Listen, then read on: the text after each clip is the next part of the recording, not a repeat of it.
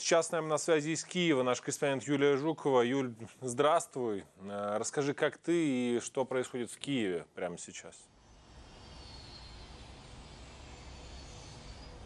Леш, привет, э, я в порядке. Проснулась сегодня, как и все жители э, Киева, от взрыва. Тревога по всей стране сегодня длилась э, два часа. Ракеты, летевшие на Киев, заходили с разных направлений. И э, вот эти взрывы, которые мы сегодня все утром слышали, это была работа украинской ПВО. Все ракеты, летевшие на Киев, сбили, утверждают Киевская городской военной администрации, и уже сообщили, что жертв из разрушений, и разрушений нет, но в то же время в Киевской области есть поврежденные дома. Об этом сообщил мэр Бучи Анатолий Федорук.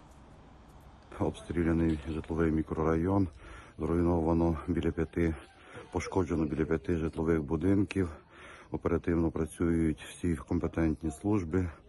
Е, О 9 годині обов'язково кожну садибу відвідає наша комісія, яка працює над е, ушкодженнями, обраховує збитки.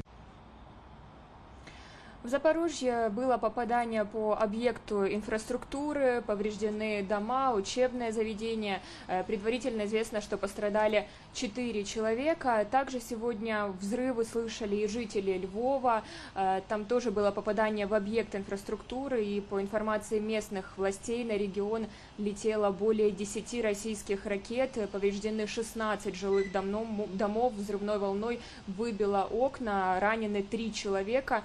Э, Также сегодня был атакован и Днепр. В области были повреждены объекты гражданской инфраструктуры, о пострадавших пока не сообщалось.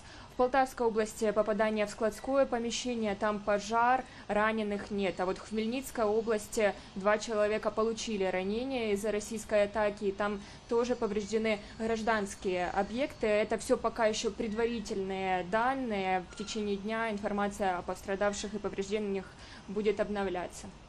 Юль, спасибо. Насколько это возможно, оставайся в безопасности. О ракетном ударе по Украине сегодня рано утром Юлия Жукова.